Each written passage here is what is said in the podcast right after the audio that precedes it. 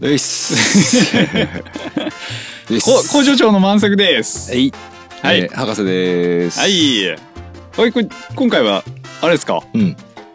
あれですよねあれっすか広まっちゃうんすよね広まっちゃうんっすいや僕ちょっと聞いちゃったんですけどうんいいいですねあれねよかったいやよかったっす俺ね実は撮った時うん撮った日が11月の6日7日ぐらいかなだかうらーん1週間ぐらい前もうちょっと前かはい10日近く前だもうだからねちょっと半分覚えてなくてまだ聞き直してないんで すよ実はあそうなんですねそうえで、ーこれうんこれこっから前半でしょ、そうですだからね前半は確かほとんどセットの話そうセットとジムが好きっていう、ああそうそうそうジムで働くことが好きって言ってたんですくそうほんとねこれ落ちいっちゃったよそうだよそれ一番のキーポイントだけどそうですねまあでも最初にね話しても別にいや本当俺ね、うん多分多分話してる時も言ったんだけど、うんあの本当にいろんな人といろんなジムのオーナーと今までこう接してきて話してきてさ、でいろいろ聞かれることが多かったんだよね、はいはいはいジムこういうのやりたいんですけどどうですかとかさ、で初めて 聞いたあのその自分はうんクライミングジムが好きなんだと。うんうんであんなにまあねぼ僕よりクライミング歴ももちろん長いし、はいでルーツセッターの歴ももちろん長いし、うん僕よりいろんな経験を踏んでいろんなことやってきてる人なのに、うんそれをこうあれだけ真面目に言えるっていういや本当すごいですよねいやすごいと思って、ね本当に本当にすごいと思った。僕ちょっとお会いしたことないんですよまあえお会いことししたことはあるんですけどあの喋ったことなくてすごいなんかちょっとパッと見顔怖いじゃないです かぶっちゃけた話前はしかもね金髪に近かったんだよね。そうでもこれラジオ聞いたらもうすげえ会いたくなってうん、ちょっと楽しみですねいやーすごいよ。え本当にあでも本当いいに人なんかすげえフレンドリーで俺もね多分最初に会ったのは話してたと思うけど長崎のうジんャパンカップのセットの時だと思うんだよね。うーんもう全然もう最その頃俺なんかさ「誰だよお前」みたいなうんや感じだったんだけどさ全然そんなことなくてもうフレンドリーにいや優しーくうんあの岡山にサボっていうジムあるじゃないですかサボさんあるねあそこも木があるんですよああそうなんだジへムのえそうフラットに影響を受けてフラットで登ってた方なのかなだえすからごいねフラット行く前に、うんあこういう感じなのかなっていう影響を受けたあなんかリアルタイムで平間ちゃんのあじゃあ話が聞けたからーあれ満足フラット行ったことないのまだないんですよわじゃあ来月そううだんすげえ楽しみですすごいねうんいやそういえば木の話したわしてましうた、んそうそうあそうージムを作った話もしたのかそうそっかそっかでも今回すげえ面白いですね今回ってすごいそれまでの人たちあそにっかそっか失礼でしょあそっかそっ かすいませんいやはい毎回面白いよちょっと話ちょっと変わるんですけど、うんお便りとかあなんか告知とかお便りはねもうあ告知あるよあそうスピーディーに今回行かないとお便りはね、うんうんあのーちょっと後でに取っときましょう、ああたうん後半の後半の終わりでいい、うんあいいですねまあ、来週ぐらいそうね今回はねうん告知があってこれあのーえーっ、とねどこですかえーっ、とね三重のねうんフルトーンズさんあいつのところかあいつかそんなこと言っていい のダメっすね怖いよあ とが一応ね来てるんでちょっと軽く読みますね、はいえっ、とね12月9日日曜日、うんあのー8日がフラットのイベントをそうですねね東京粉末とやるあれそれって前半に話してたいや話してないですあ後半の話はそのラジオでこう公開打ち合わせをするっていうへえととりあえずこれ前半じゃん、うんでいろいろ話して後半は休憩の後にその12月8日のイベントのそう東京粉末かとフラットのなんかちょっとしたイベントフラットでやるんだけど、うんそれどう何何しますかっていいうやー聞きてー ゼロからの 打ち合わせっていう聞きてでーまたまたそれ来週だからいいね、はそうでそれの翌日の12月9日日曜日、うんえー協賛社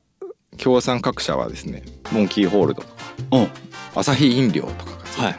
ああとすごいじゃないですかあと東京粉末はいアイキャンディロールフィルムの以上関東安定のサンバカブ ランドあ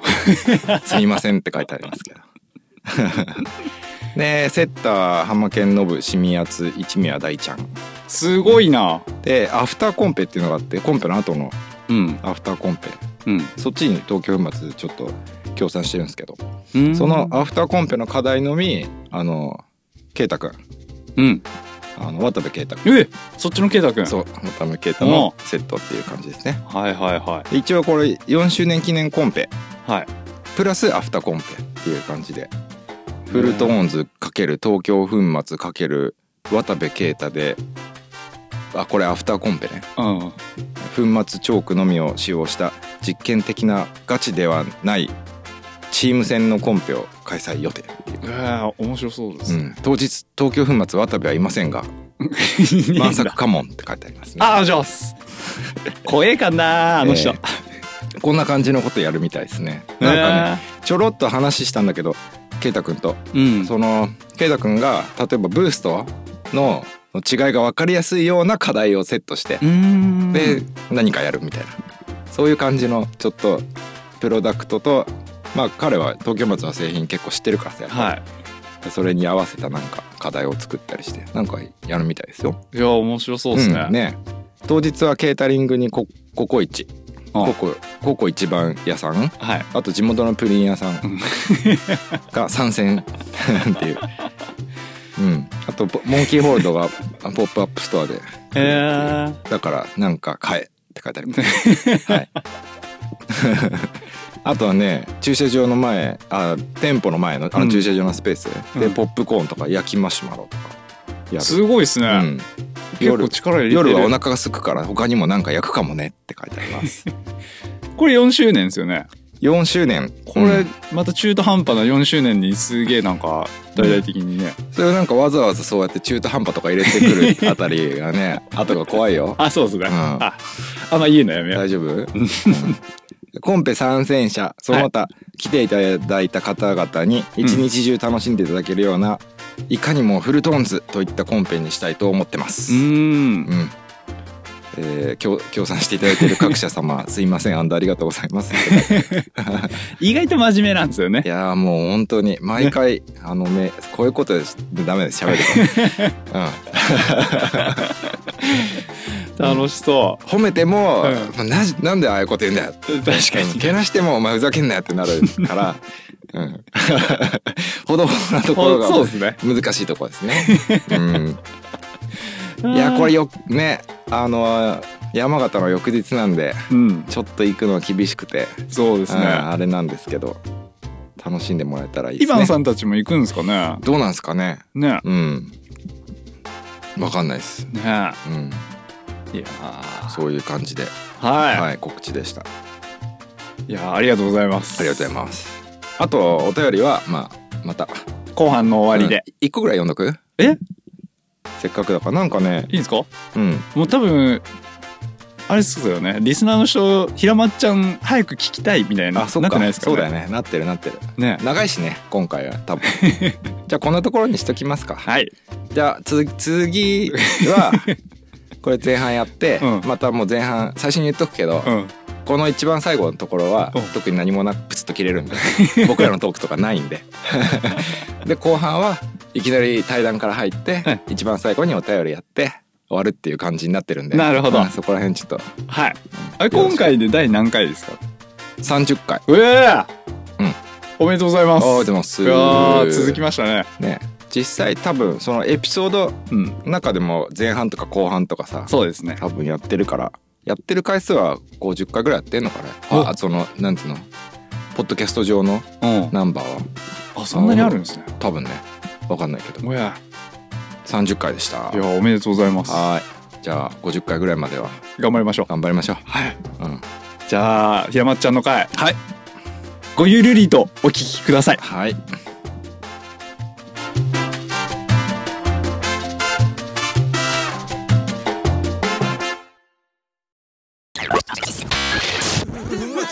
粉末ラジオ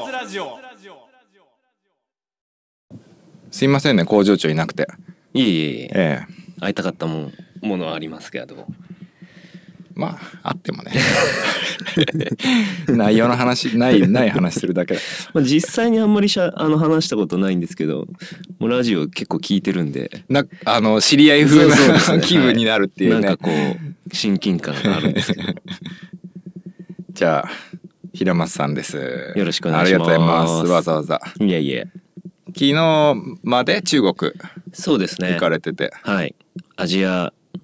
ユース選手権のセットで、あの10日間ぐらい中国いたんですけおどうそっから帰ってきて実際10日間だとセットは何日間なんですか6日間ありましたリード今回はえー、ボルダーです。ボルダーのセットはい、ボルダー初めてだったんですよ。へーあのーチーフでこうえ務めるるのが、うんあの国外でのうんセットでで6日間あったんですけどもまああのー全部のカテゴリーをこうあの被らずに作るっていうかえはいマジなんでえでも54本課題ありましたね。うおーはいえ3日間って言った今えー、6日間ですあ6日間はいまあ6ラウンドあったので、うんでも6日間でも1日で割ったら結構あるよ8本とか八九はいそうですそうです9本はいうわ予選10本でまあ準決勝がなくてそのまま決勝になるんですけれども、うん8本でまあセッターも3人しかいなくて、うんはいやべえ まあなんか地元の地元かなんか手伝ってくれるうん子にじゃあ作るみたいな感じでうん作ってくれてたりして、うんうわはいそれまもあ修正するの大変でしたねね えいや人数が増えれば楽ってわけじゃないです楽かっらてねわけで もないですねしかもまあえこう中国のセットの大変さはいろいろ聞いてるん でそうですねまずホールドがないとか、はうん、環境が、はいねまあ、いわゆる月光キングって、うんあのー中国のホールドなんですけども、まあ、その場所がチョンチンっていううんワールドカップもやうんうるん場所なんですけど、まあ、そこの月光キングのあの町なんですよ。あそうなんだ、はいあれチョンギンじゃないんだチョンギン。まあチョンなんかチョンチンって言いますね、みんな。うんはい。なんでまあ月光キングはもう山ほどあって、は。はいまあそれ以外はないんですけいすごいね ど、はい。なんか壁もさ結構こうビスが打ちづらいとかうーん。ビスのホールドがないとかそもそうもーんいろんな中国の話を聞きますよねそうですねたうだん結構良くなってるんじゃないかなっていうか、うんそのホールドのクオリティもちょっと上がってますし、うんうんなんかフリクションとかもちょっとこう今まで使ってたやつよりも今回その投入されたのはうんちょっと良くなってたりとうかーしんて、まあ意外とバカにできないなっていうのがはうい、ーんまあそのコピーをも確かに多いんですけども、うん中国のホールドっていうのは、でも逆にちょっとそのオリジナリティがあるっていうところもありますね、うーんまあ最初で月光金が出てきた時とかねそうですあね意外とうんこれ面白そうとなかんっか面白ていなってはいねでなんかそのオリンピックのまあホールドオフィシャルなホールドっていうのをこうやっぱ世界から何社かをこうこう集めるみたいなところがあるらしいんですけども、まあアジアの中だともしかしたらその月光キングになるかもしれないってうーいうのがんうんまあ、日本とかもやっぱりこうねプッシュしたいところもあるんですけども、まあ、そんなに大きいホールドメーカーがないんでそうだねはいまあ、ちょっとそこにあの力が劣ってるかなっていうのはあるかもしれないですね。うんまあいろいろなんかそこまでいくと政治的なね、うんあれもあるだろうしうん技術的な部分もあるかもしれないし、そうですね。あでも面白いですねなんか面白いですそういうこうまあ月光キングってもう昔から結構ねうん有名だけど、まあアジアからの何かがやっぱ出てくるっていうのは、うんうんなんであれ、そうですね。いいスタートっていう感じしますけどね、うんうん今回ちなみにじゃあその課題数まあ多くて大変だと思いますけど、うんはい。なんかこれ大変だったんですよみたいなのありますそうですね。なんだろう。来ると思ってた人が来なかったとかさああ、そういうのありますよね。うん。特に中国はよく聞くからうんうんうんうん、でも結構ね中国の人ね真面目なんですよねうんあの課題とかもあの一生懸命作ってますしうんただなんかこう意識的に違うのは例えばなんかこう自分の課題ちょっとこう作り終えたりしたらあの他の人の課題をちょっとこう指導したりとかうんするじゃないですか、うんうん日本人って。うんなんかこうあとはちょっとこう手伝ってくれたりとか、うんもう彼らはあの課題をペパって作り終えたらもうずっとあの iPhone でゲームとか してるマットのなんか外の方隅でではい隅の方でなんかもっとやることあるだろうって思うんですけども、うんまあなんかそのもう文化の違いっていうか、うんその人種の違いっていうかまあそれでも中にはできる子はできたりいますねはいすごい優秀なセッターもいて中国の中では、はいまあその彼が結構こう意見も出してくれたりとかしたんで、だいぶ助かったんですけれどもうーんうんまあまだまだこうで日本にいると特にセッターのその技術とか仕事って優れてるから、うんそれがこう標準的なラインになっちゃって、うんしかも層が厚いじゃない。熱いですね今は、ねまあ、中国とかだけじゃなくてやっぱ海外に行くとこう厚い層があるんじゃなくてすごく山になってうんて、うんうんうん山の上の人たちはすごいんだけど、うんうんまあやっぱりそこから外れていくとそのそうですね普通に仕事のプロセスすらも、うんうんうんそのまともにそうそうそうそう踏んだことがないとかそういうのはありますねうんうんなんかちょっと取り組み方が違うっていうか、なんかねもしかしたらねその課題を作る前とかにやっぱ携帯見てるんですようんなんか YouTube とか動画見てんじゃないかなとか思ったりするんですよね、うんうんうんうんそっから引っ張ってきてんじゃないかななとるかほどね。はいああ。まあそういうのを隠さないっていう のも文化であるのかもしれうない。んなんかやっぱり、その後に作ったのがこう着地してピョンってジャンプするみたいな、うんよくあるコーディネーションみたいなうん。のなんですよね、ああ、じゃあやっぱり SNS から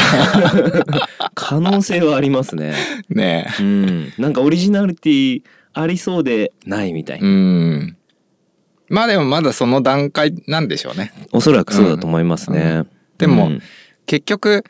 その、なんて言うんだろうね。自分たちの時って、うんあのーもうそれこそ何年か前か分かんないけど、そのコーディネーションが入ってきた時はっいて、はいもはいはうい手探りでどんどん行ってたじゃないですか。まあ世界中で。そうですねでだからこう進化のスピードっていうのがまあそれなりに遅かったけど、うんうんうんまあそれでも早かったで早すかっけたどですね。はいでも今のから今そこにいる人たちはもういろいろ見れるし、うんうんうんうんだからじゃあ新しい新しくもなくてもいいんだけどコンペのセットをこういう課題作っていこうって思った時にそこにどうやってこううん合わせていけばいいか、チームワークでどうやってやっていけばいいかっていうのを学んだらもう一瞬でこうそうですねねはい上がりそうですよね、うんそのなんか余地が結構アジアにすごくあるなっていうのも前から結構思っててシンガポールとかうね、ん台湾とかもそうだけどうんみんな個々で持ってる能力はああるんだけど、はいはいはいはいそれっれがこう合致できてないっていうだけうなん話で。うんなんかこう自分のものにできてないっていうか、まあ難しいところでもあるんですけどね、うんそこのちょっとした違いっていううのは、んうんまあでもそうやってこうアジアで国際的なコンペがこうボンボンできて、はい新しい人たちが参加してきてでそこでまた何か学んで持ち帰って今はねいろんな人もこう日本からアジアに出てってこうルーツセット教えたりとか、うんうんそういう機会も増そうえでてするんねで増えてますね、非常にうんなんかアジアの力が力っていうかそういう技術的な面がうん、ね、どんどん伸びていくといいですよね。どうしてもセットできてもチームワークが取れないと、うんそのヨーロッパとかうんアメリカの人たちとは渡り合えないので、そうですねう、ん仲良くできないっていう、うんうんうんうん過去のいろいろなこう問題もありますしそれはありま すね、すごく。まあ言葉のコミュニケーションのなんか難しさももちろんありますし、うんなんかこうニュアンスがこう伝わりづらいっていうか、うんもうちょっとこう、うまく伝え方があればいいとは思うんですけども、こう、思ってた通りにいかなかったりするっていうのはああったりしますね。あとなんかに日本人特有のなんていうの言わなくてもここまでは分かってくれるだろうって思ってありますあります、それ は。うん、ねとかねいろいろ邪魔してきますから、ね、そうですねう。んうん、でもなんかこうまあ最近のセットの中でまあ僕の中で重要視してるっていうのは、うん結構こうまあそのムーブとかってまあもちろん出出尽くしたみたいなことを言われてますけど、うんなんかまだちょっと自分の中にあるこう頭の中から引っ張ってくるっていうか、うんなんかまあ動きじゃなくてもちょっとした感覚の新しいものとかをなんかこう引き出そうとするっていうか、うんだから最近課題作る中でもまあなんていうんですかね熟考するっていうかうん結構深いとこまで考えたりすることが多かったりしますうね。んだから遅いと思います僕は最近課あ題あ作自るの分が。自分のセットかな、はい、うんなんかやっぱりちょっとなんか新しいものをその中でこう探るっていうのがこうテーマでもあるっていうか、んそれ結構いや本当に難しいっすよねあのそうですねコーディネーションとかのニューアイディアっていうのは、うん、見たらわかるじゃんそうですね。うわすげえこういうのできるんだ、うんうんだけどそのより深いところ、まあ、コーディネーションでもそうだけど、うん特に真っ向勝負とかうんうの、んこう足の向き一つ力の入れ方一つで全然体の芯が動きが変わるとかっていうのは、なんていうかお客さんのための課題だったらすげうえんいいと思うんですよ、はいはいおはい客さんがそこでやってで課題と触れてそこで技術が向上してとかだけど、うんコンペとかだとそれをやってる選手がいてそれを見てお客さんが「うわーすごいあのムーブ!」っうんてうんいうところにこの深いのを出してくるっていうのの明確なその違いとかってないじゃない、そうですねう。ん、すごい世界に入ったよねっていうなんかこうやっぱり選手もものすごいレベルが上がってて、 うんでなんかもうちょっと彼らの思ってる先を行かないとうんなんかこうすぐにこう出口を見つけられてしまうっていうか、うんなんかそこを一つこうひねひねったりするとまあなんかこうなかなかこう答えが見つからなかったりするっていうか、でもそんなに複雑には今できないと思うんですよね課題自体うも。んなんでちそうょねっとした違いみたいのをこう見つけたいなっていうか、まあなんかこう聞いてきたらできるようになってくる聞かせるみたいな感じですかうねんうんううんん、うんまあなんか本当にもうワールドカップとかって見てるとうん、うんこうもうそこにどんなニュアンスがあるのか想像できないんですようんう。んうんだけど多分そういう小さいそのルーツセッターのそういうなんてここでこれを聞かせられてうんるとこっちに動けるとか、んそういうなんて口,、ね、口で言うと難しいけど難しいですねそれのすごい深いところの結果がああいう選手のパフォーマンスをこう引っ張り出してくるっていううんうんところに来てるのかなっていう、うんこの間玄ちゃんとラジオやってて、はいまあ、そういう話もあって聞きました聞きました、もちろんああいうなんか本当に目に見えたり説明できないような部分から出てくるものっていうのが、んまあ実際はパフォーマンスになってお客さんの目に見えてくるっていう、んそうですねうん、果てしないこ 果うて仕しない事の 課題を作るっていうのはそう考えるとうん非常に課題を作ることだけを見たらうんそんなに難しいことじゃないよねそうですもはやねうんうんポンポンポンっていけばもうね出来上がるんですけどもえその先そうですねだからなんか作りたくないって思うこともありますようね、んなんか作り始めたらもうなんかとことんとことんっていうかこうなんかこう自分の求めるものに仕上げないといけないっていうこう使命感もありまなするしほどプレッシャーとか、はいまあ、しかもそれがねあの例えば今回はユースだったりとか、はいまあ、ワールドカップだったりリードだったり、うんボルダーだったりうん国内だったり、いろんなこうまた選手に合わせて、うんで会場も違うし、うんまあハードっすね。そうですね。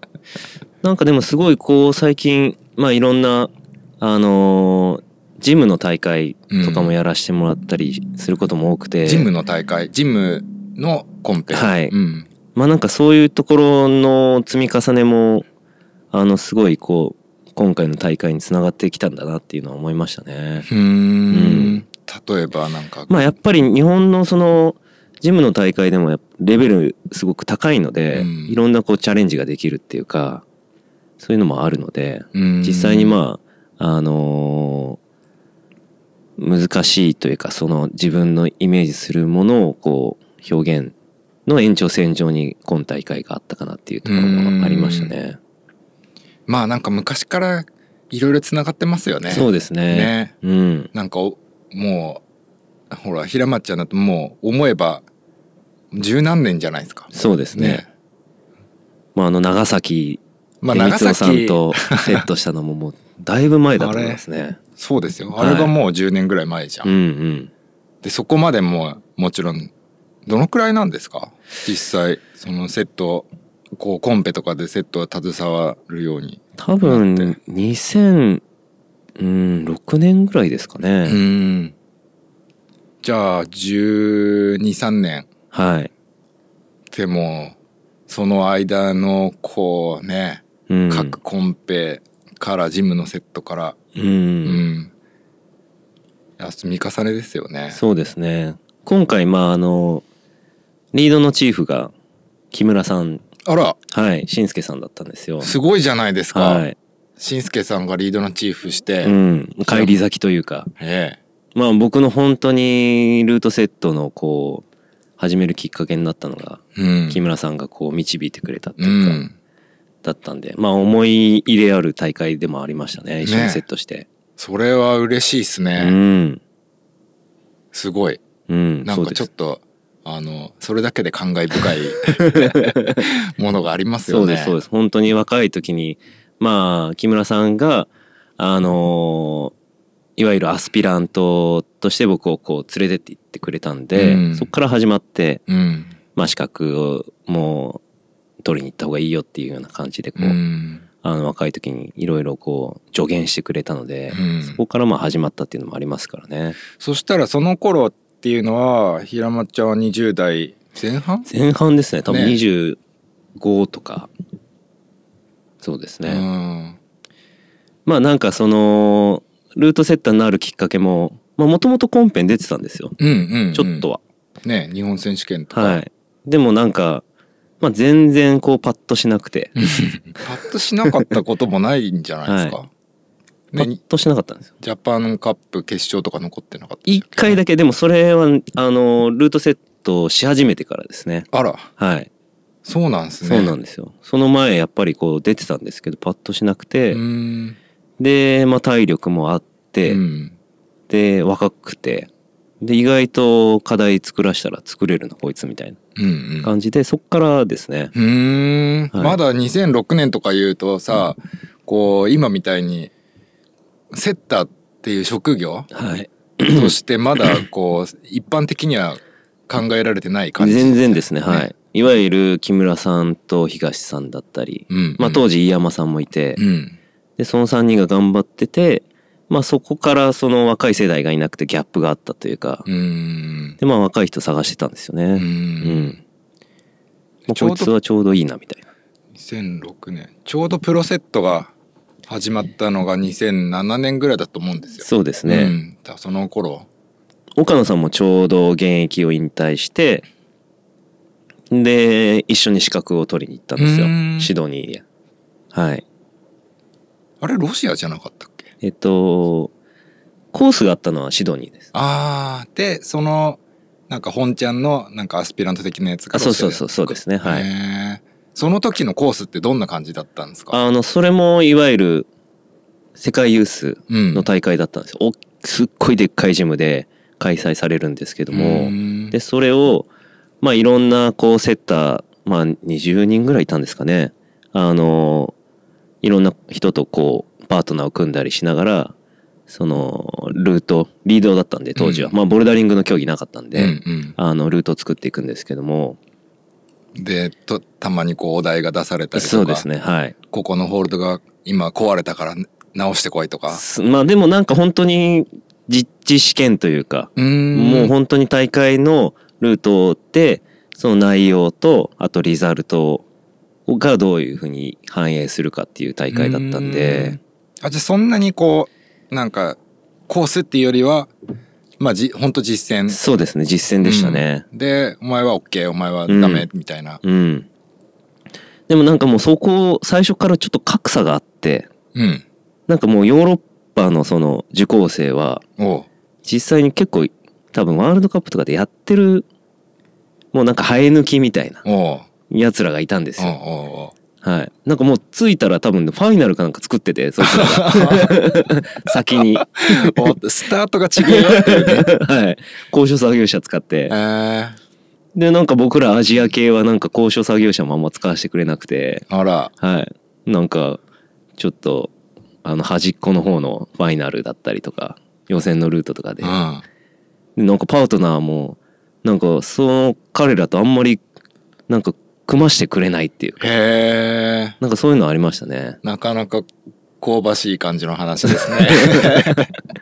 だ結構こう、反逆じゃ ないですけども、あ僕もなんか頑張ってーそこはうんアピールして。うん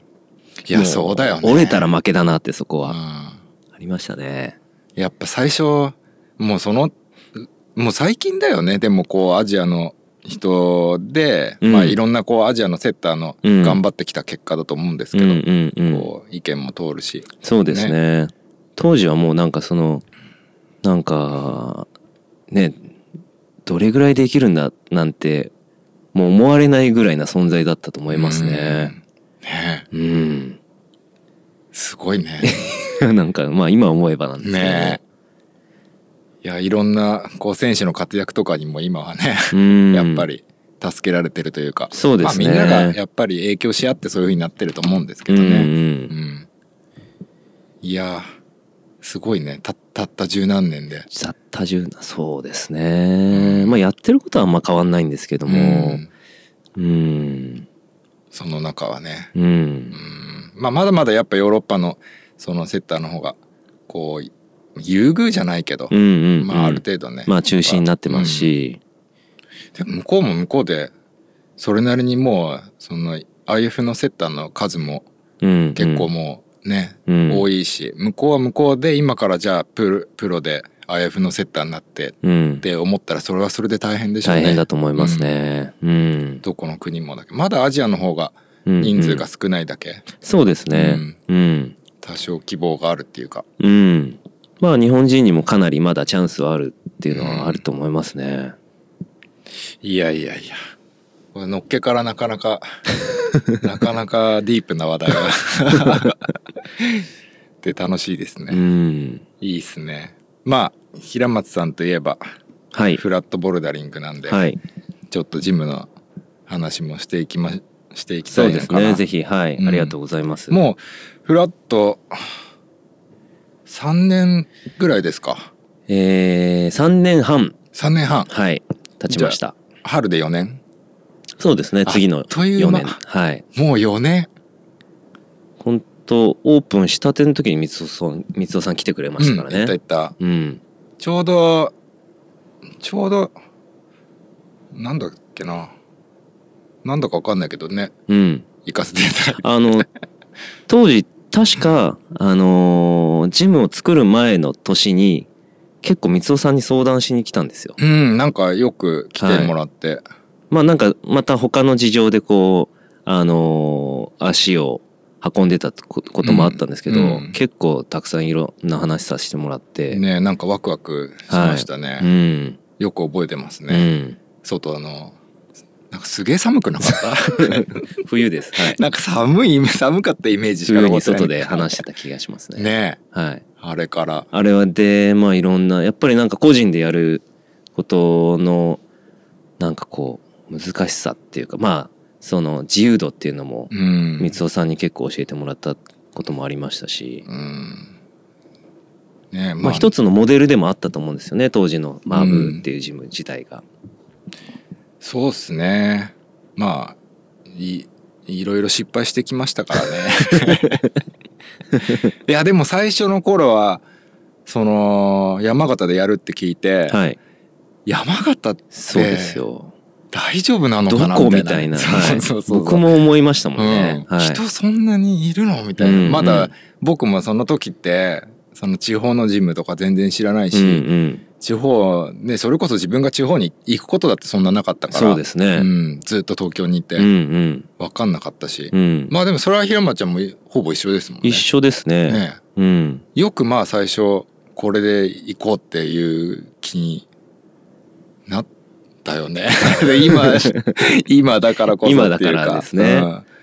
そうですねかなりなチャレンジだったと思いますね、うん自分の中では、今のうん、フラットっていうとやっぱりこう地方にあって、うんその山形から新しいことやって、はいこううん自分たちのなんていうかスタイルというかそういうのをこう全国的にはいこう発信してるイメージそうですねがはい、ありますけどうん最初の頃のそのジムを作る前うん、のコンセプトとかこうなんていうのイメージって今の状態と結構近いもんですかそうですねまあなんか本当に最初山形でやろうっていうきっかけ自体がまああのーそのジムを始めようって思った瞬間に、まあ、どこでやろうかなっていうのまあもちろん、うんあの川崎が地元なんで、うんそっち方面も考えてたんですけどまあなんかこう家族で旅行に行った時にあの嫁さんがこうポツンって言うんですよねじゃあ山形でやればいいじゃんみたいうん、おおっとみたいななあれみたいなそれだみたいなあそう、はいすぐこう結びついたそうですねへーあなんかこうそういうこと考えてなかったなっていうかああ自分の周りにしか目がいってなかったそうですねはいでもその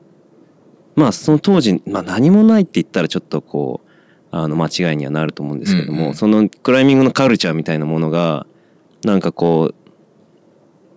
うないに近いっていうか、うんもちろん岩場とかもあってクライマーもいると思うんですけども、うんまあそこでこう始めることになんかこうワクワクするっていうか、ううん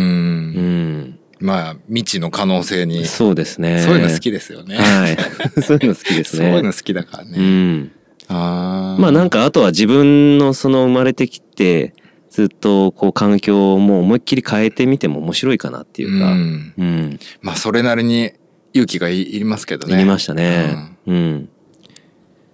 まあなんでこう、やっぱりまあせっかくやるんだったら、何かこう今までやってきたことも活かしながら、あの新しいことをを取り入れてこういければなっていうのは思ってましたね。そうねうん。すごいいい方向に向きましたねうん。まあでもなんとなくこういう感じでその地方からこういろんなところに情報発信というか、うんうんまあ地方だからできることうんうん。をこういう感じでやっていいきたいなっていうそういう漠然としたイメージはやっぱあったんですかね。ありましたねう。んでまあそのジムを作る前の年に東北もあのジムをちょっとこう回りながら、うんあの見ていったんですよね。まあ盛岡行って秋田行ってみたいな感じで、で各ジムの状況っていうかそういうのもちょっと見ながら、まあややっぱり山形といえど東北の中の一県なので、うんその広いところからこう見ていかないとそうね。はい。まあ、その集、集客っていうか、その、根付かないなっていうところ,、うんところもあったんで、うんまあ実際にそこの、あの、東北がどういう状況かなっていうのを見ながら、うんこう、ちょっと視察したこともありましたうんうね。んうんその前はアメリカにも行かれてましたよね。そうですね。まあ、ちょっと前の職場で、こう、あの、視察に行けるチャンスがあっうんて、はい。1ヶ月ぐらいちょっとこう、ジムを回らせてもらったんですけども、うんうん、なんとなくこう印象に残ってるジムとかあります向こうで。そうですね。やっぱりその当時、あの、日本にない、まだ日本になかったんですよね。あの、ラインセットとか。うんうんもうほとんどどこ行っても、ラインセットで。うん。東海岸の方でしたっけ行かれてた結構ど、いっぱい来ましたよ。どっちも行きました。あそうはい。あの、ロサンゼルスの方から、ニューヨーク、うんうんセントルイス、あの、ソイルのジムとかも行きましたし、まあ、どこ行ってもやっぱりその課題が、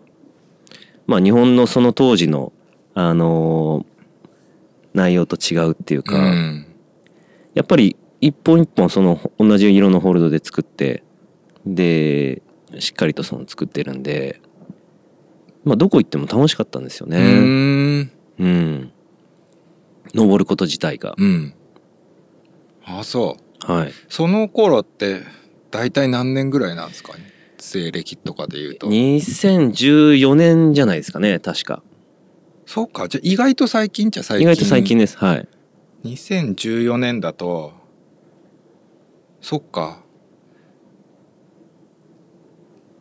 俺いつシアトル行ったんだっけ まだほんとね多分12年とかうーんだと思うんだけど、うんうんその時はまだ多分全体がそういう感じにはなってなかったのかな、うんうんうんまあ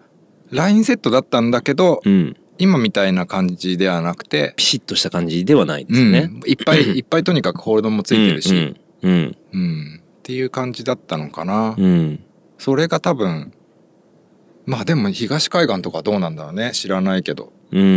ん、東ってどっちでしたっけ東ニューヨークのあニューヨークあの方っでちす側、ねそうですねまあ、今はもうね多分世界的にみんなこうんうラインセットの感じだと思うんだけど当時、はいまあでも一本一本作ってたか当時から多分セッターチームも各チームがあそうですねいてはいうんそれすごくなかったっすかいやすごかったですやっぱり、ねなんかまあ登るのに夢中になっちゃいましたああも何かその課題をこうなんかやっぱりこう浮き出て見えるとかそうなんか一個一個しっかり作ってることに対するなんか受け止め方の違いっていうかうんもあったので、で中でもやっぱり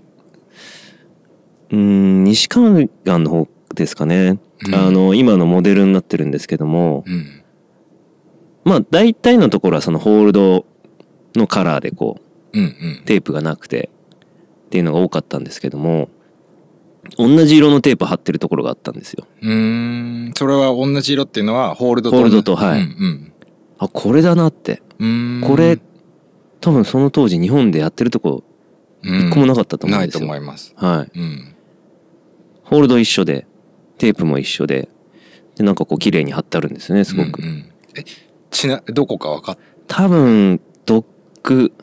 ドックパッチドックパドッチックパッチでしたっけロサンゼルスかなはいサンフランシスコかサンフランシスコはい何件か多分そういう同じような貼り方のとこあったと思うんですけども、もうこう、絶対これだって。うんこれやろうって思ったんですうよんう。んもうなんかそこでワクワクしちゃって。なるほどね、はいまあその時まだあの前の職、職についてたんですけ 。どそっかそっかそっかそっかまあそこら辺はなんかまこあうまあ、うんはい。今あのなら言えるんですけども、はい。これをやろうと。うんが今の、まあ、フラットのこう、まあイモメーデジルがやっにもなぱ残ってたっていうね強くねそうですうね。んうん。いやすごいね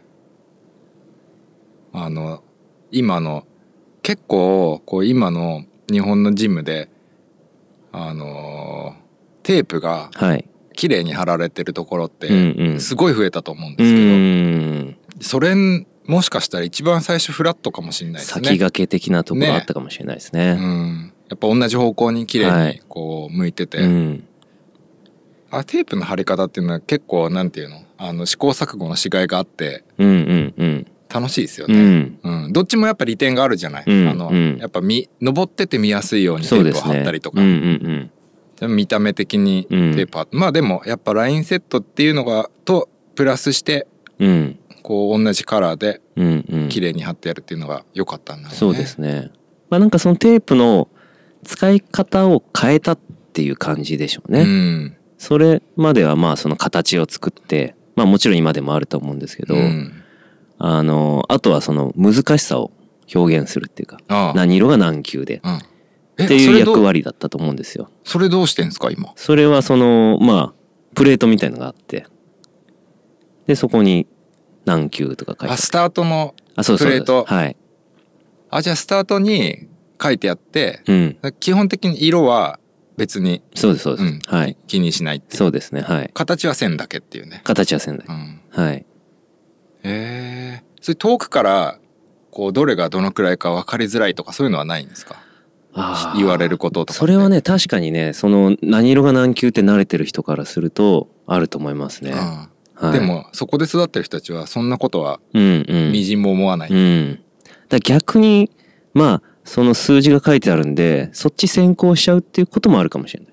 スタートにはい。あ、一急だあああーじゃあこれできないないやでもでもそれあれテープの色で決まってたら、うんもうもまあっ一緒ともっとひどいから そもそもああもう銀はや らないもそううです遠くから見えちゃうんでそう俺なんかそのテープの色でグレードが決まってないって今聞いてうん一番いいのは単純にそのその課題が上りたいからやるっていう意思が生まれやすいうんじゃない、む視しなんかその比較してねう、んうんうんうんじゃないかなと思ってうん、うん、それはありそうじゃないしかも確かにそうですねね結構ほら、あのーもちろん見た目とかこの課題課題の見た目とかにこだわってセットするからさ、うんうんうん引いた時にああれやってみたいなっうんてうん思って、でスタートまで行って、うんうんあ2級かちょっと自分には難し いなけどやってみようかなっていう、うんでももう最初から2級できませんってうんなっちゃうとね、うんまあ、それが普通なんだけど、うんうんでもいいよね。まあせ最近とかはまあセットした日とかはグレードまだ数字あの貼らなかったりしますねおーブラインド的なねそうそうです、そうですはいうん見てやりたいのやれよっていう、ね、そうですはいそういうのあったりしますねうんそうなんかそこマップでもそのホールドの色別でグレード決めてうんまあ見やすいんだけど、うん見やすいんだけどもう自分のそのサーキットの色っていうのがもうみんなうんうん把握しちゃってるから、うん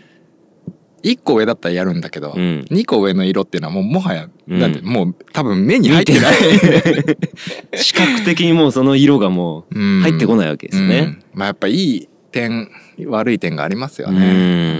うんうん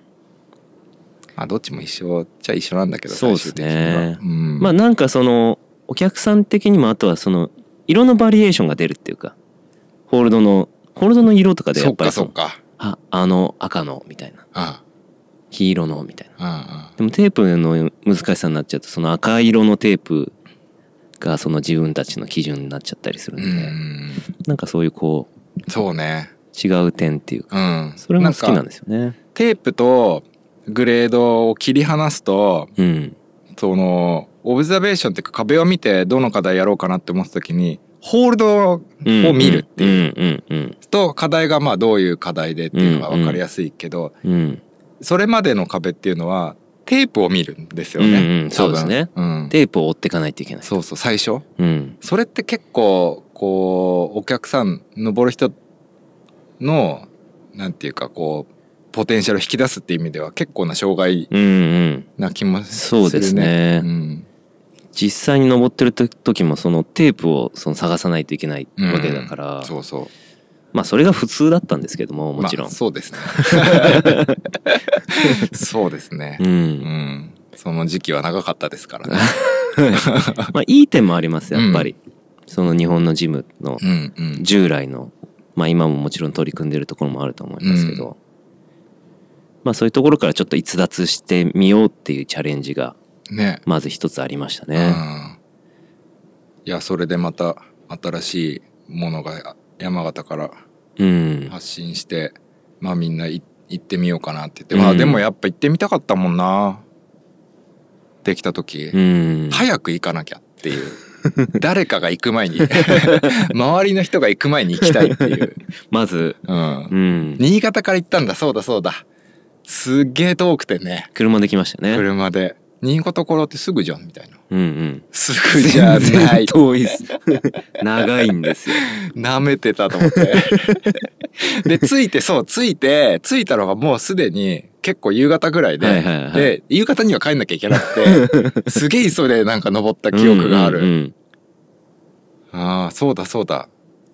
曲線でね。はい。うち、あれあれ多分奥さんと一緒に行ったんですよね。う僕、んうん。奥さんと二人で行ったのか確かそうでな。す。。ね。ああ、すごい。うん。まあ、そんな思い出もあり。うんう。ん。ふんまつ生まれた時から粉まみれあなたと生きたい恋しぐれそれでは歌っていただきましょう工場長で粉まみれ早く帰りたい明日はまさこの晴れ舞台思い出話に花を咲かせたいいやー残念でしたあ今日はどちらから東京粉末から来ました東京粉末ですかあの、えー今日はねえー関係者の方も応援に来ていただいてるみたいですよ博士お疲れっす博士はい、えーこれからも粉作り頑張ってくださいありがとうございましたということで、えー続いては鹿児島からお越しのおいどんたろうさんお願いします右手左手粉まみれ東京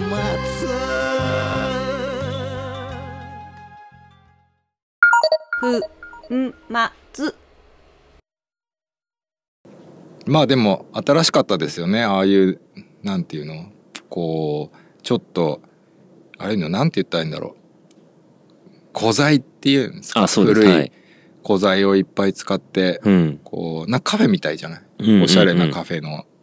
やっぱイメージで、うんで地元の知り合いと一緒にそうですそうですはい作っていくっていう、あうのんプロセスがね、うんいやー羨ましかったな全然ねあのその今デザインしてくれた方も知らない人だったんですようーんなんか地元のまあなんかカフェカフェっていうかこう雑貨屋さんとか行くと必ずその人につながっていくこうほデザイナーさんがいたんですようほでずっと気になっててでコンタクトしてでこういうの作りますなんかこう協力してもらえませんかみたいなうへーはで多分なんかその初めて会ったんですよねもうガランドの倉庫の中でうんそしたらなんかもうすっごいヒゲもじゃでうんうんなんかこう山から降りてきたみたいな人が 来て僕らが想像してるデザイナーってなんかこそううマックとか持ってこマックうマックあ のマッキントッシュですよああ、そっちのマック ね。あああ、パソコンーのマパック、ソね。コンのマックとか持ってああちょっとスタイリッシュな こそううかイメージだったんですけどそうだなよんね。かもう汚い格好してうん。山から降りてきたみたいな。ああ。で、嫁とその時に、あ、これ終わった なって。違うの読んじゃった。違うの読んじゃったみた いな。っていうのはあっなて、そっから始まったんですけど、めちゃくちゃ面白い人で、あああのー受付のあのでかいテーブルかそうら。そうそう、カウンターから。あの木も木はまたね、違うその方がいるんですうよ。ーん。廃材ライブっていう。廃材ライブ。すごいね。廃材で何でも作ってしまう。へえ。はい。じゃあでも店舗のその細かいデザインみたいのは、そのヒゲもじゃの方が。はい。全部やってくれました。へえ。なんかやっぱりそのクライミング自体を知らないかったんで、まあ一緒にやりに行ったりしてたんですけど、うん。だからあんまりその固定概念がなかったんですよ。じゃあもうちょっといろいろあのー変なこ なんか例えば壁の色を青にしようみたいなああ、そういえば青だったね。青なんですよ、うん青なんて全然想像もできなかったんでできないね。やめてくれって思ったんです けど最初は。絶対大丈夫だみたいな言うんであああれ大正解ですよね。そうですねね。すごいこうまあネイビーなんですよね色うんが、うん、暗なんかこう暗めの青でうね。ん、ちゃんとこう集中できるうん。落ち着く空間と、うんうんまあその集中できるっていうことでその色にしたんですけど、うんまあいろいろその当時はその僕の中の思ってるクライミングジムのイメージと違ってそういうのをこうぶつけてきてくれたんで、うんそこがまあ面白くなった秘訣でもあるかなっていうのを思いますね。なんかああいうその空間作りとかまあものづくりも多分そうなんだと思うんですけど、うん。その過程でいろんな人が入ってきて、うん。で意見を交換してああいう形になるっていうのが、うんうんなんか後から考えると、そうそうそうです。ね、それがなんか一番うん、面白いっていうか、うん。なんか大事なポイントだったのかなって思いますようね。ん、ありますね、だからそのまあその廃材ライブってまた違う方が来て僕は木を建てたいんだって言うんですよ。いきなり。 はい。こんなに広い空間があるんだったら、嘘。見たことないし、ジムに木なんて、みたいな。 どういうことって、なんかこう、ええ。最初レイアウトみたいなの見せてもらって、あ木が立ってるんですよ。あだって、大丈夫かなみたいな。邪魔じゃねえみたいいやなっ。て思うよね。思いましたよ。うんこんな見通しのいい場所に、うんどうしてそれ作りたいんだって。うんでももうしょうが、まあ。よく OK した。いやー、そうなんだね。うんなんか最初からああいうのがこうコンセプトにあったのかと思って全た。然じゃないです。だからなんかもう、変な人連れてきたなって思って て、最初はまた。それそのデザイナーの人の友達。そうそうそう。はい。ぜひ、この人と一緒にやりたいみたいになって、ケール。まず、開口一番気を、気を入れたいんだってなって、もうそっから、あの、なんか、木の皮むきですよ、最初。あはい。ああの、立ってるやつの材料持ってきて。 そうそうそうそうそう。マ ジ。はい。やべえ。山、山に、その、廃材、こう、ストックしてるんですよ。うそのーん。仙台の方で。うんで、そっからこう全部トラックとかユニックとかで運んできて、あで、下準備を僕ら全部し、ーしてはい。皮を剥いて昨日。。なんでこんなことやってんだよって気になるよねなりましたね。 壁作りたいんだけど、みたい な。もう早く床とか張りたいのに、ねえ木でなんかもう2週間ぐらいこううわーかかってましたからね。あらららまあでもそれがね。あんな面白いもんになって、うんあれ一番いいよねやっぱ、こうもうまさにシンボルっていううか、うんん、うん。まずあのイメージじゃないそうですねね。あれなかったらだいぶ寂しいよね、うんもう今全考える然と違うと思いますね。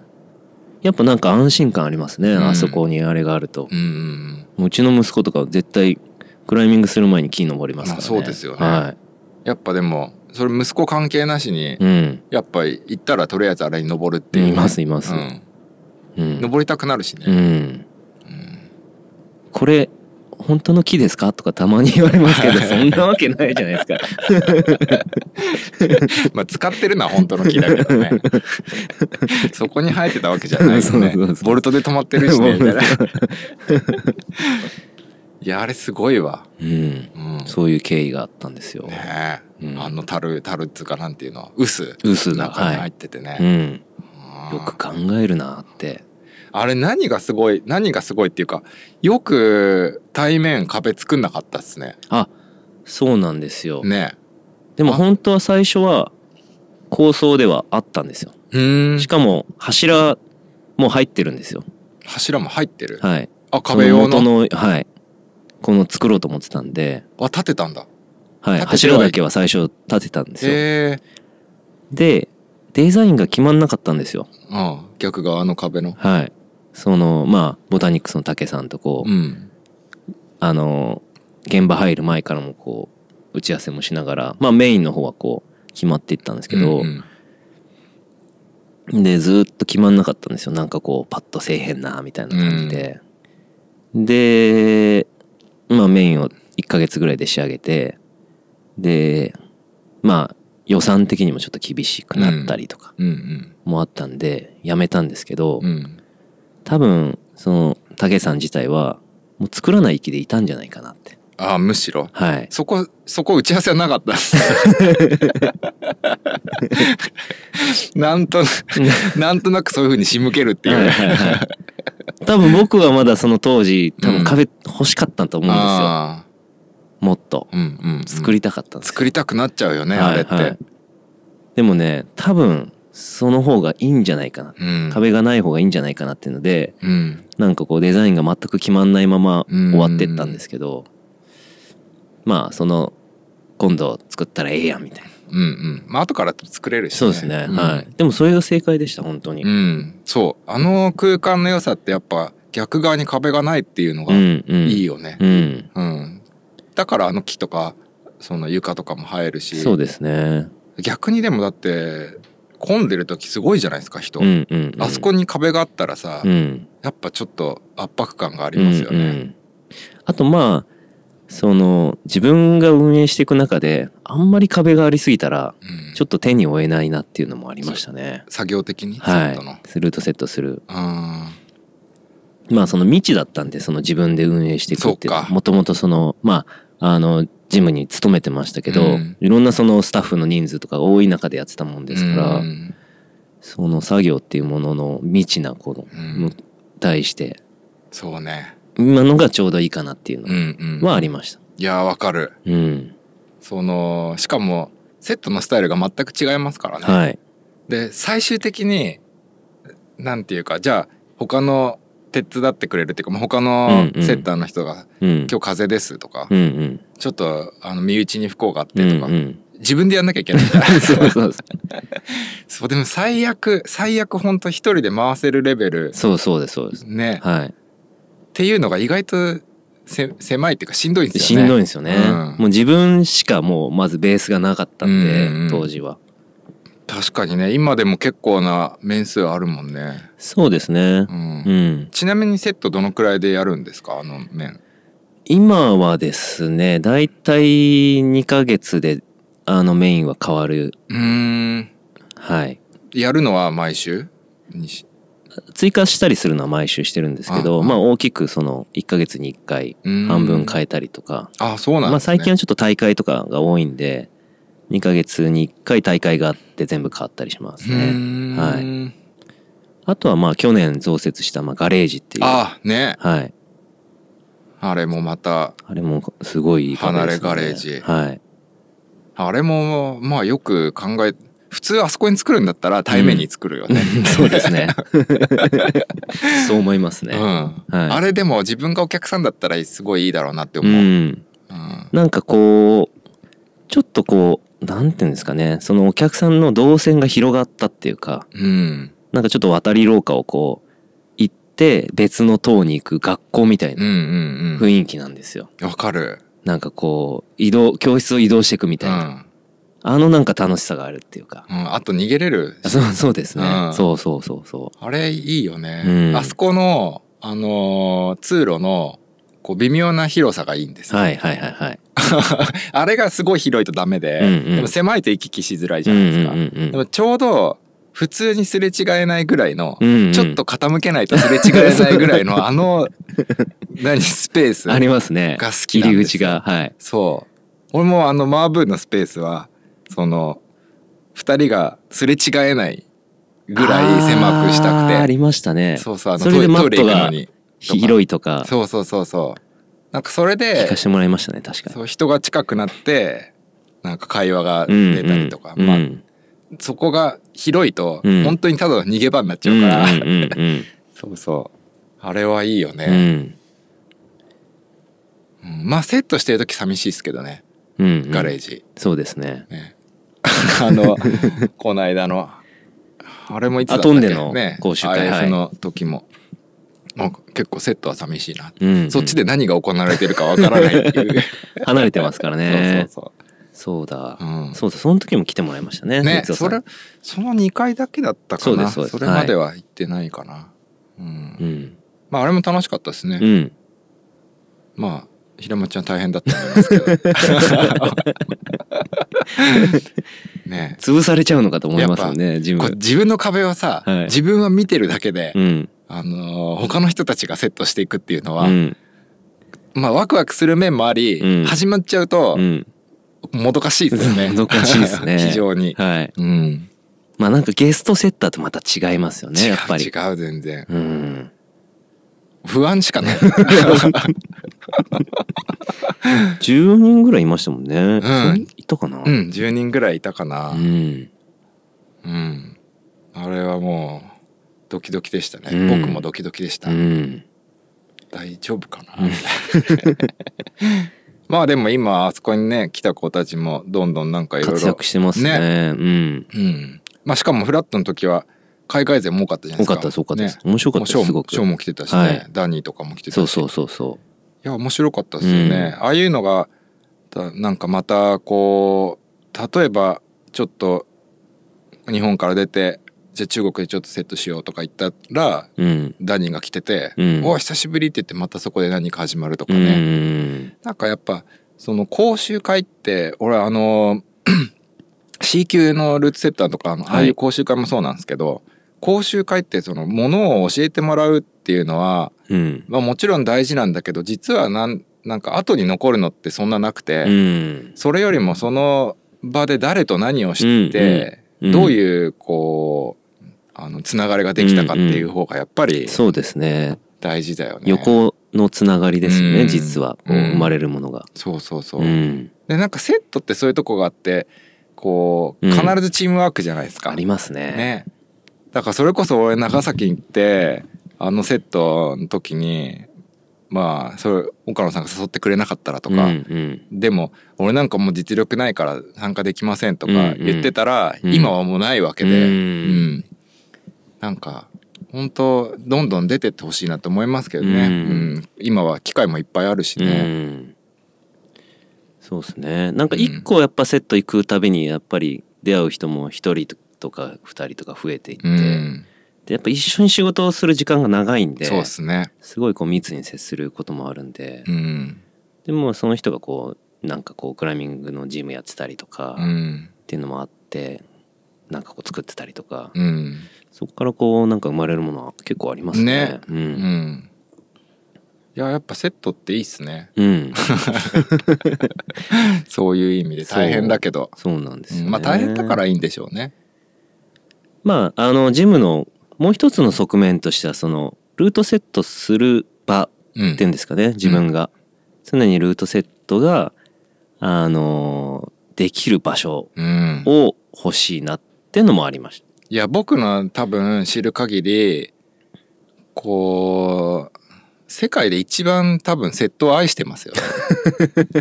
ね、平松ちゃんは世界で一番ルーツセット好きな人だと思た。う、ああなるほどう。ん、上手ではないと思うんですよ。まあそれは人の見方によっそてうそういそうろんな人がいるんではあいれですけど、多分一番セット好きだと思うわうん。平松ちゃんよりセットが好きっていう人はもう名乗り出てきてほしいと思うぐら い本当にねだってジムもそのフラットやるときは、うん。まあ、とにかく自分がセットをしたいとうん。うん。それがまずもう第一、そうですうんね。むしろ自分がずっとセットできるんだったらもうそれでいいみたいうんうなんうん感じだったっすそうねだと思いますね、ね多分。すごいうん。ことだと思うんうん。う、うん、であの後にこうそれまでマブー何年かやってたじゃないですかはい。で、あの後に、自分ってそんなにセット好きなのかな って、こう、思っちゃうぐらい。なるほどうん。へえ。あんまりこうね、好きって思ったことがなくて。う。うん。なんかそれは、ジムをやる上の、その、ただの作業の一つみうんたうんいなうん感じだったんだよね。うん。でもそれからなんか結構変わった気がする。こう、んあ、実はすこういうタイミング、あ、これが好きでやってたんだな、みたうんいな。うんうんうん。気づくわけですそうね。そううそう。それまではね、こう、好きとか、仕事そう。うんうん。みたいな感じだったんですうよ。んうん。そう。だから平松ちゃんの話を聞いてからな気がするんだよね。なるほど。うん。でも平松ちゃんイコール、もう、ラブルートセットっていうのは、 イメージが強烈 で。うん。そうそうそうそあとね、やっぱクライミングジムが好きなんですよ。う。うん。だから、まあ、僕自身がそのルートセッターでもあるんですけども、うん。やっぱりジムが好きなんで、うん。まあ、もちろん自分のジムをこう作りたかったっていうのもありますし、うん。でやっぱ現現場っていうかそのジムにいたいっていうか、うやん。っぱりあのまあ若い時にまあなんかこう自分の中で目標をこう失った時期があったんですようね、ん。クライミングのに対してとか。の前ですねおうその何もその自分の目標がない10代の後半っていうか、うん。あの大学生に入った時ぐらいの時に、うんその時にクライミングと出会ってでクライミングジムっていうところにこう行き始めて、うん。でなんかこう自分が救われたっていうか、うん。そのあのクライミングジムのなんかこう、まあ、雰囲気っていうかそのあのお客さんと接する場が。場があったりとか、まあその集中してなんかこう目標に向かっていけるっていうところをまあ見つけてうん。これだっていうので、まあ、クライミングが好きなんですけどもちろんそのクライミングジムがやっぱり好きでその居場所を自分の中で見つけたなっていうのがあったんで、でまあそれをやっぱりこうそのまあちゃんと仕事にしていこうって思った瞬間にやっぱりそういう人たちをこう増やしていきたいなっていうか、うん何かくすぶってたりとかなんかこう目標のなかったりする人がクライミングのめり込めるって結構あるじゃないですか、あるあるでやっぱそういうジムを作りたかったんですよねむしろそれしかないかもしれないっていうぐら いあーうんすごいなんかちょっとすごいことだと思います多分なんかそこが自分の中のこうバックボーンっていうか、うん今もこうあるジムが好きだしうんルートセットがまあしたいっていうのは自分のそのクライミングジムに対するこうなんかこう愛情でもあるってういうか、んはいまあその一つのやっぱりいいジムを作るっていううん大事な要素でもうんもちろんあるしね、いそうですねやでもこう今まで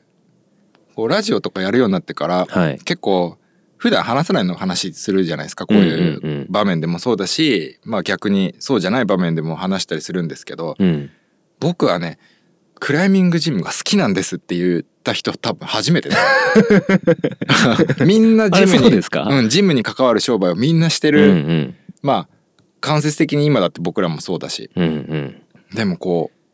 多分ね聞いたことなかったかもしれないなるほど、うん、僕も初めて行ったかもしれないです ねでもそれじゃ ないうんジムやるっていう原動力って、ねなんかねやっぱ子供の頃から別に始めてたわけじゃないですしクライミング自体も、うんえ、うん、なんか大きくなんか人生を変えてくれたのはやっぱクライミングだったんですようねんうん、そうねなんかそれ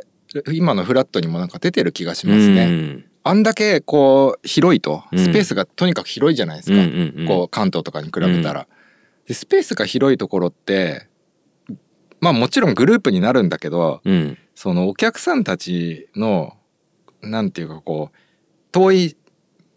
こう広い視線で見た時うに、ん一体感って基本ないんですよそうですねねぐちゃぐちゃになって、うんうんうんみんなぐちゃぐちゃで入りして、うんうんでグループにいろいろ分かれててうんなんだけどフラットはねすごいそのみんな登ってる課題も違うしレベルも違うし、ん年齢も全然違うじゃ、うんんうんでもなんかこう妙な一体感ないでうすか、んうんありますねねそうそれがね結構この間のその IF の時に行って、うんやっぱりこう講習ややる方の立場なんでこういろいろ見るじゃないでうすんか、うんでもなんかそれが一番なんか記憶に残ってるかなこの間の。ううんんなんか東北ってそういうジムが多い気もするし、うんじそんなに行ったことないですけどねうん僕、うんうん TSS も最初に行った時そういうイメージがあったんですよ。うんでもまあ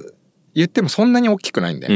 うんうんそういうエナジーってこう作り生まれやすいのかなってそういでうすね気するけど、うんやっぱあの広さでそういうこうエナジーが生まれてるっていうのはなんか本当にそういう場を作りたいと思ってやってる人たちがいるっていうところから出てるのかもしれないですね。なんかこう例えば誰かが完登するじゃないですか一個の課題を、なんかこうみんなでこう共有できるうん、っていうところはありますよねそれってすごいよね。すごいってい確うむしろなんかちょっとおかしいっていう。うん、でもまあその一つの側面としてはやっぱり課題がそのまあ見てる方も入りやすいっていうかうん、結局同じ色のホールドに向かっていくんでなるほど。そのどれどれに取り組んでるかとか、うん、その惜しいのか登り切ったのかっていうのも、うんまあやっぱりこうちょっと横目で見てるだけでもこう入ってくるんですよね、うんその情報が。で完登した時にやっぱりそれをなんかこう共有できるっていうか、うん一緒にそれはなんかラインセットの一つのも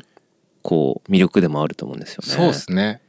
見ててわかる。自分がやったことなくても、うん、まああそうそうとそうあと何手かそうとそかうそうねです。そうですはい、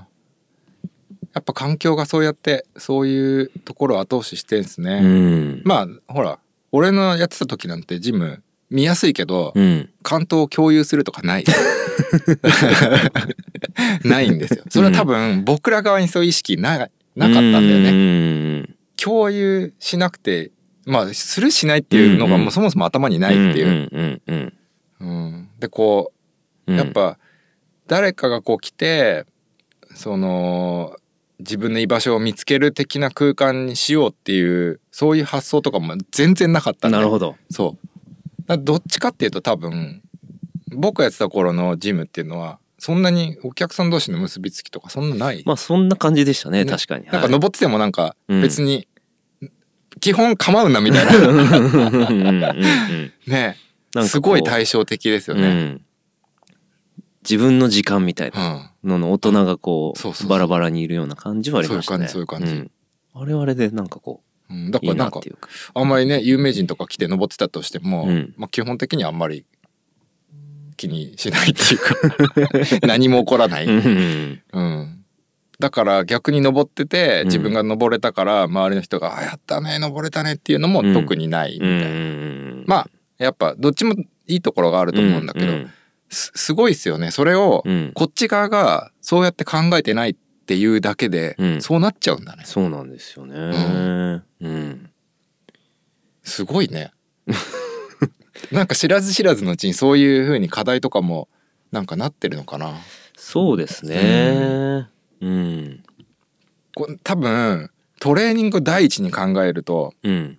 課題ってあんま華やかじゃなくなっていくじゃないですか、まあ、うん華やかなものもあるんだけど、うんでも基本的にはもう最後まで辛いしうんもちろんそうですねこうなん後ろから見てて分かりやすいとかそういうのどうでもいい良くなっちちゃうから、ままあ、い意外とシンプルで単調になりやすいじゃないですか。うんまあ点っていうかこうはいじゃなくてなんかセットするときにあこっちからこの人たちが見てたらやっぱ最後こうんうんうなんかあいけっていう気分になるよねっていううん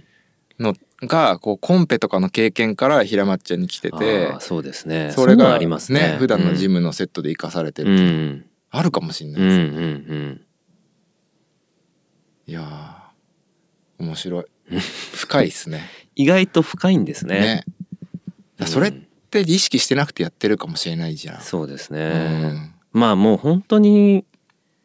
クライミングジムで働くことが人生というかうんだったもんですからなんかすまごあい自然とそういうのを積み重ねてね、きたと思いますうねんうん、だからもう平松ちゃんがちょっとこう考え方が変わったらもうジム全然違うジムになっちゃうう、ん、多分そうだと思いますねねうんこれはなんか権力みたいなもんですね なんかちょっと嫌ですねいやでもやっぱなんかそういうその平松ちゃんがやりたいって思ってるジムのうんこう感覚と、うん東北がもともと持ってるその人たちのうんエネルギーのこう集まり方みたいなのがこううんうまく合ってるんでしょうね、そうですねうん、そういう感じあるなんかもう、うんもともとあそこにフラットみたいなものがあったんじゃないかっていう気うんししちゃう、うんうん、あ TSS もそういう感じがするし、うんこうなんか本当いいよねなんか向こうに行って登る一緒にの登りたいって思うんですようん向こうに行って見てると、うんうんうん基本僕はあんまり人と一緒に登りたいって思わ ないタイプでいはいはい後ろでただ見てたいっていう感じなんだけどう、んうん、なんかね東北の方に行くとねなんかすごい楽しそうだなってそうですね混ざりたいなって楽しそうですね確かに登ってるのうん、もうあの IF の後なんてすっげえ我慢してたんですから登するのっげえ楽しそうだなと思ってううみんながそうですねお客さんに解放してあげたんですよね、うんそうそうダイレクトに伝わるようにってういうのんでなんていうかすごいいいうんいい感じだなっていうねイベントとかでもないのにねうん、まあでもルートセットがやっぱイベントの一つでもあると思うんですよねお客さんからしたらあうんー確かにそこのセット買いしましたっていうかそう、うんでもなんかもう日常的なんでやっぱルートセットのこう新しいのを供給していくってことが、うんまあひ暇あったらやるって感じですかそうですねうん、うんちょっと気になったやつがあったら直しちゃうとかうん、まあでもなんか新しいのをこうどんどん作っていくっていうか、うんどんどんアップデートアップデートっていうそうですねまあそれもやっぱりなんかなるべくなんか新しいこうちょっとでも新しいアイデアを持って取り組んでいくっていうのはそれってでもこうやっぱ続けていくのすげえ大変じゃないですかうんこうアイディアに満ち溢れてる時もあれば、うんもうホールド見たくないなっていうう時、ん、ありますよねあるんですかやっぱでもインプットですかねあやっぱ外ですあの仕事させてもらってるからこそ、そのなんか続けられるっていうか、ん一つのジムでずっとやっていくのは結構自分の中ではしんどいとは思うんですけどもあああ平間ちゃんでもそういう時あるんだねりますねうんだからなんか定期的に仕事入れてほしいです 軽い宣伝 えーはいもう普通にあのそういう何ジムでうちジムでこういう今度こういうことやるんですけどセットやってくんないですかっていうのもありありますありまうすんもちろんはいもうそういう場合直接そうですねねあのジムか自分の方にダイレクトに連絡をもらうことも多いので、うーん、はまあそれもやっぱ楽しいですすごく楽しいよね、うんたまにやっぱ行ってまあ普段と違う環境でストレスがあったりもするけど、うんうんなんかそれも一つ一つねなんか勉強になるっていうか、そうですねやっぱジム他のジム行くのも楽しいですし、うん別に登りに行くことはジムないんですけどまあ ねあんまないよね基本的にもう、うん、ルートセットさせてもらえるのはすごいうんうん逆に楽しいですうねん、そういう視点で見てるんでしょう、うんうんだっておお金払っていってもセットはできないからセ確かットにがしたいっていう ねそっかでも意外なんか俺もう平松ちゃんの家とかもう自分の周り常にホールドが置いてあってもう常に触っていたい 常に見ていたいっていう感じあでも意外とそんな感じではないですななんかあのホールドマニアとかそういうわけでもないですねセットが好きなんだもんねそうですねうんそっかそっかそうねホールドマニアっていうイメージでもないもんね、うん、うんセットマニアっていうかもうセットが好きっていう、 そうですうねんでも今はもうセットが好きっていうよりはもうジムが好きな人っていジうムが好きなんでしょうねイメージが変わうりました、んちょっと一瞬休憩しましょうかちょっとトイレに行きたくなって 大丈夫ですじゃあ続きはまた後ほど、は